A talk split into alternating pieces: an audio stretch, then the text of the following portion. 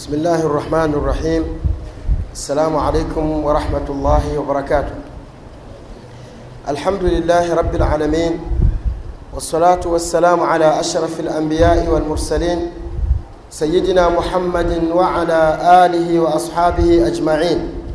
أما بعد watukufu wa Islam, baada ya kumshukuru Allah subhanahu wa ta'ala rehma mtume wa Mwenyezi Mungu, mtume wetu Muhammadin salllah alaihi wasallam, tukiwa tunaendelea na somo yetu pamoja na darasa letu, insha Allah nianze kwanza na habari nzuri ambayo niliyoipata sasa hivi. Sheikh wetu Sheikh Qahtani anasema darasa la tafsir darasa lake la tafsir leo baada ya salatu lasri linaanza rasmi narudia tena waislamu darasa la tafsir la Sheikh Salim Qahtani linaanza leo baada ya salatu lasri kwa hiyo zunguka utakavyozunguka katika pilikapilika za kulijenga taifa lakini usisahau muda huu kupata faida kwa sababu shekhe mashallah mwenyezi mungu kampa vitu ambavyo kawanyima wengi. Sasa kulikosa kwako wewe ni kama hasara ndugu zangu ndio qurani yenyewe ni lazima uifahamu qurani tukiwa katika mwezi wa qurani hili ni la kwanza waislamu. Jambo la pili tupate faida katika huu muda ambao tuliopangiwa kwa ajili ya kukupa hazina ili wakati unapokwenda ofisini basi yao umefahamu mawili matatu jambo la kwanza. Jambo la pili umekaa katika kikao cha ilmu. Kwa hiyo umekuwa katika wale ambao walioandikiwa na malaika kwamba wamekaa katika hilaqul ilmi waislam ndugu zangu katika iman tuko katika mwezi mtukufu wa ramadhani lakini mwezi huu wa ramadhani una zawadi nyingi sana ambazo unakuja nazo. Na darasa letu la leo insha allah tutazungumzia zawadi tatu ambazo zinaletwa na mwezi mtukufu wa ramadhani lazima tuzifahamu ili tuweze kuzifanyia kazi tuweze kunufaika nazo tuweze kufahamu kwamba kama zimepita na watu wengine wakazifanya kwamba hao waliofanya wamefanikiwa na wewe uliyefanya taksir ukafanya mapungufu basi umepata hasara. Na ndio maana ndugu zangu watu wema walikuwa wakimwomba mwenyezi mungu subhanahu wa taala aweze kuwafikisha mwezi mtukufu wa ramadhani kwa sababu ni mwezi ambao mwenyezi mungu anagawa zile neema anagawa msamaha anagawa thawabu mgao ambao haujatokea katika miezi mingine. Waislam zawadi ya kwanza mwenyezi mungu subhanahu wa taala ndani ya mwezi mtukufu wa ramadhani anawaacha watu huru kutokana na moto. Kuna watu ambao wameshaandikiwa kwamba ni wa motoni. Mwezi wa ramadhani unapoingia mwenyezi mungu subhanahu wa taala anawatoa motoni na kuwaacha huru waislamu. Huwezi kujua kwamba nani katika watu katika sisi hapa ambaye alikuwa ameandikiwa kuishi motoni huenda ni mimi huenda ni wewe au mwingine. Sasa ramadhani inapoingia miongoni mwa zawadi za mwezi mtukufu wa ramadhani mwenyezi mungu subhanahu wa taala anawatoa wale walioandikiwa kuishi motoni wawe huru wasiingie motoni. Hadithi ya abi huraira radiallahu taala anhu anasema ndani ya mwezi wa ramadhani mwezi wa ramadhani unapofika mwenyezi mungu subhanahu wa taala anamtuma malaika kisha anatoa mnada. Baada ya kutoa munada anasema ya baghi lkhair ewe mwenye kutaka kheri ewe mwenye kutaka pepo akbil basi elekea na kuitumikia pepo ili uweze kuingia peponi. Wa ya baghi lshar na ewe mwenye kutafuta shari ewe mwenye kufanya mambo mabaya ewe mwenye kufanya mambo machafu basi aksir basi jitahidi kupunguza zile shari zako na ule uchafu wako na yale maasi yako uliyokuwa ukiyafanya. Huu mnada mwenyezi mungu subhanahu wa taala anamtuma malaika anamtuma malaika kuja kutunadia ndani ya mwezi mtukufu wa ramadhani.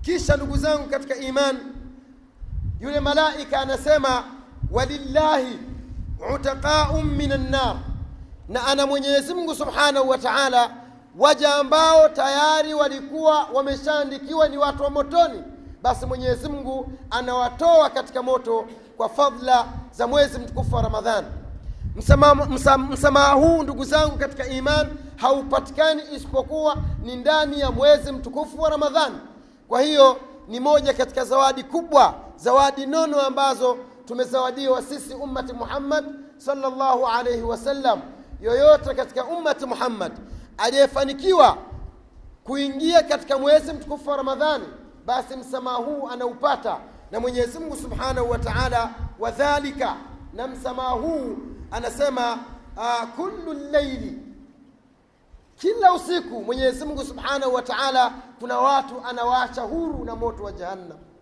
Tumwombe mwenyezi mungu subhanahu wa taala tuwe ni miongoni mwa wale wanaoacha huru wanaoachwa huru ndugu zangu kwa sababu huwezi kujua. Kuna watu tunaswali hapa kumbe ni washirikina wakubwa. Waliyadhu billah. Umeona mtu anavaa kanzu anavaa kofia anaingia msikitini lakini mambo anayoyafanya huko katika viwanja vya siri ni mambo makubwa wa uislamu. Tuna watu tunaswali lakini subhanallah kazi yetu kubwa ni kuwasengenya watu au kuwasema watu au kuwateta watu. Kuwateta ni katika kabairu dhunub ni katika madhambi makubwa. Sasa wewe unaona ni jambo la kawaida. Shekh fulani bwana kafanya hivi.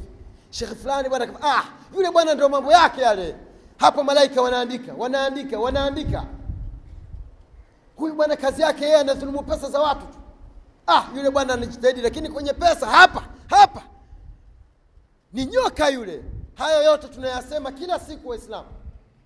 Sasa hatuwezi kujua kwamba tayari tumeshaandikiwa ni katika watu wa motoni huwezi kujua. Lakini huruma ya allah subhanahu wa taala mwezi wa ramadhani unapoingia allah anawaacha huru sasa anatoa msamaha wake. Hii ni moja katika zawadi kubwa waislamu. Tunatakiwa kwa zawadi hii basi wewe usipite muda isipokuwa umemshukuru allah subhanahu wa taala. E wallah tuna taksiri nyingi katika ibada. Kuna watu utekelezaji wao wa swala yani msikiti kama hivi unapat, watu wanapatikana kama hivi ndani ya ramadhani miezi mingine watu hawapatikani misikitini. Kuna watu wanataksiri katika ibada za swala. Mtu haswali salatu lfajiri ameshasahau kwamba ni lini aliswali salatu lfajiri kwa jamaa. Tuwe, tuwe wakweli na nafsi zetu. Hapa ulipo mwenyewe. Kwamba ni lini uliswali salatu ljamaa ndani ya salatu lfajiri yaani muda wa swala alfajiri asubuhi uliswali katika muda anaoutakiwa mwenye, anaoutaka mwenyezi mungu subhanahu wa taala.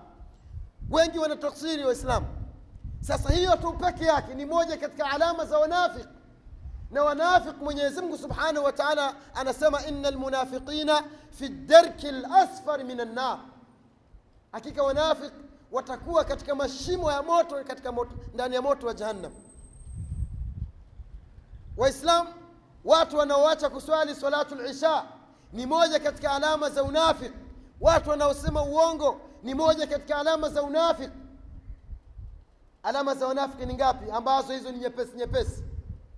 Idha hadatha kadhaba. Anapozungumza maneno yake yote ni uongo.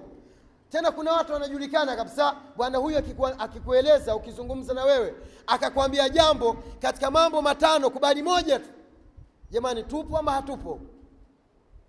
Waidha waada akhlafa au khalafa na anapotoa ahadi. Jamani tuonane saa kumi ba, e, katika sehemu fulani basi anakuja saa kumi na moja. Haya sindio tunayo te, jamani hizi simu zetu hizi. Halo salamu alaikum waalaikum salam. Ah, mimi sasa hivi nimefika chumba geni. Kumbe bado yuko wapi huko wapi? Donge huko ama mabokweni. Asema niko chumba geni. Yeye kumbe bado yuko mabokweni huko. Umekaa mwenyewe unasubiria unavuta tasbihi zako mtu haji. Jana nilikuwa naongea na fundi. Baada ya kutoka hapa msikitini nikampigia simu. Nikamwambia shekhe nikifika nyumbani nitakupigia simu na kuhitaji. Akasema hamna tatizo. Nilipofika nyumbani nikampigia simu. Akaniambia niko ofisini nakuja. Nikasubiria. Baada ya dakika tano nikampigia simu. Akaniambia niko njiani. Kasikia niko njiani. Nikampigia baada ya dakika kumi akaniambia baskeli na pikipiki yangu imeisha upepo najaza upepo hapa njiani lakini ustadhi nisubiri anakuja. Jamani watu wameona uongo ni jambo la kawaida. Tena na tumefunga pia wanaadhini alasiri namwambia hivi sasa hivi ukija hautanikuta kwa sababu nitakuwa nimeenda msikitini. Kwa hiyo usiunguze mafuta yako bure bwana usije tena akaniambia bwana ustadhi naomba samani bwana niko kange. Nilipata kazi nyingine. Waislamu kusema uongo ni katika alama za wanafiki. Kwa nini umwambie mtu uongo? Yaani kuna sababu gani ya wewe kusema uongo? Mwambie ukweli. Sasa hivi nina kazi sintakuja. Au nisubirie baada ya masaa mawili? Yule anayekusubiria ajue kwamba sasa hivi katika haya masaa mawili nifanye nini lakini wallahi hizi simu zimekuwa kama vile zimekuja kuhalalisha uongo. Mtu anasema uongo wala hana wasiwasi. Waislamu tusibatilishe somu zetu kwa maneno ya uongo. Unapomwambia mtu anapokupigia simu kwamba bwana nakuhitaji au mimi na shida hii na hivi na hivi mwambie tu vile ambavyo ulivyo. Usizungumze uongo. Kusema uongo ni moja katika vitu vinavyopunguza thawabu za saumu waislamu mtume alaihi salatu wassalam anasemaje? Man lam yada. Angalia hiyo ni tahdid ni vitisho. Mtume anatisha anawaambia jambo sio jepesi. Man lam yada qaula zur. Mtu ambaye hataacha kusema maneno ya uongo maneno ya uzushi maneno yasiyokuwa na maana. Walamalu bihi na kujivunia yale maneno na kujivunia vile vitendo na kuona kwamba yeye kwamba nafsi yake imetulia kwa kusema vile. Mtume anasema falaisa lillahi haja. Mungu hana shida. An yadaa taamahu wa sharabahu. Mtu kuacha amejinyonga mwenyewe chakula chake kizuri hali na kinywaji chake hanywi hebu tuongeze na mke wake hamsogelei. Hakuna maana haya ni maneno ya mtume alaihi salatu wassalam. Alamru khatir ya ibadallah. Sio rahisi. Tusidhani kwamba ni simple. Mambo ni magumu. Neno moja tu neno moja tu. Unaandikwa kwa mwenyezi mungu wewe ni mwongo. Mtume alaihi salatu wassalam anasema haachi mtu kusema uongo. Na akazoea kusema uongo. Isipokuwa linaandikwa jina lake kwa mwenyezi mungu kwamba fulani bin fulani kadhab mtume sallallahu alaihi wasallam anasema mtu haachi kusema uongo. Na akauzoea uongo. Isipokuwa kwa mwenyezi mungu anaandikiwa kwamba mtu huyo fulani bin fulani ni mwongo mkubwa. Utaokoka vipi? Jina lako limebandikwa. Sasa tusione kwamba mitandao ya simu imekuja kutuhalalishia uongo. Uongo ni haramu waislamu. Unaposema uongo unapata dhambi. Na ingekuwa kwamba mtu anapata dhambi tu jina lako linaandikwa kwa mungu angalia madhambi yaliyokuja ni mengi sana. Madhambi yaliyokuja ni mengi na watu wanafanya madhambi mengi lakini dhambi ya uongo waislamu dhambi ya uongo jina lako linaandikwa kwa mungu kwamba wewe ni mwongo. Hebu rudisha background yako. Umewadanganya wasichana wangapi utawaoa? Kumbe unawachezea. Yule msichana mwenyewe maskini ya mungu pengine eh, au mashuleni kwenye michanganyiko ah, mimi nitakuoa. Tayari msichana sasa hivi ukimwambia nitakuoa umembipu naye anakupigia. Mnakwenda mnakwenda mnakwenda. Matokeo yake kwamba eh, unaanza kufanya mambo yako machafu pale. Yeye yeah, anajua utamuoa. Dada zetu ambao hawana dini matokeo yake unakwenda unaoa msichana mwingine.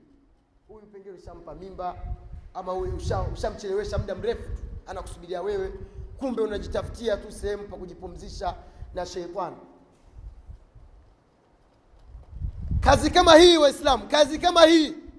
Una madhambi mengi sana. Dhima ya kwanza umesema uongo. Dhima ya pili kuna muda umeupoteza wa yule dada. Jambo la pili. Jambo la tatu mwenyezi mungu atakuuliza kwa sababu mwanamke au msichana ni amana. Yule baba au mzazi kamtuma aende kusoma alafu wewe umemharibia mambo yake. Pengine alipata mtu aolewe wewe ukamharibia ukamchafulia utaenda kujibu maswali yote hayo vipi? Utaweza. Waislamu wengine tunatembea kwenye mabaiskeli ndani ya magari kwenye mapikipiki na ni watu wa motoni. Hilo nimezungumza la uongo tu. Lakini humu ndani anafanyika mambo makubwa. Waislamu wanatembea na ni watu wa motoni. Juzi wakati tukiwa katika safari yetu ya dawa uh, mtindiro shekhe shekhe wetu Sheikh Yasini anasema amekwenda Muheza kakuta kesi anashtakiwa. Mwanamke kaolewa siku mbili au tatu alafu kaachwa. Alivyoulizwa kwa nini umeachika? Anasema mume wangu anataka tigo. Mwajua tigo sio mtandao wa simu. Anataka afanye liwaku. Au anataka muingilie anataka muingilie mke wake nyuma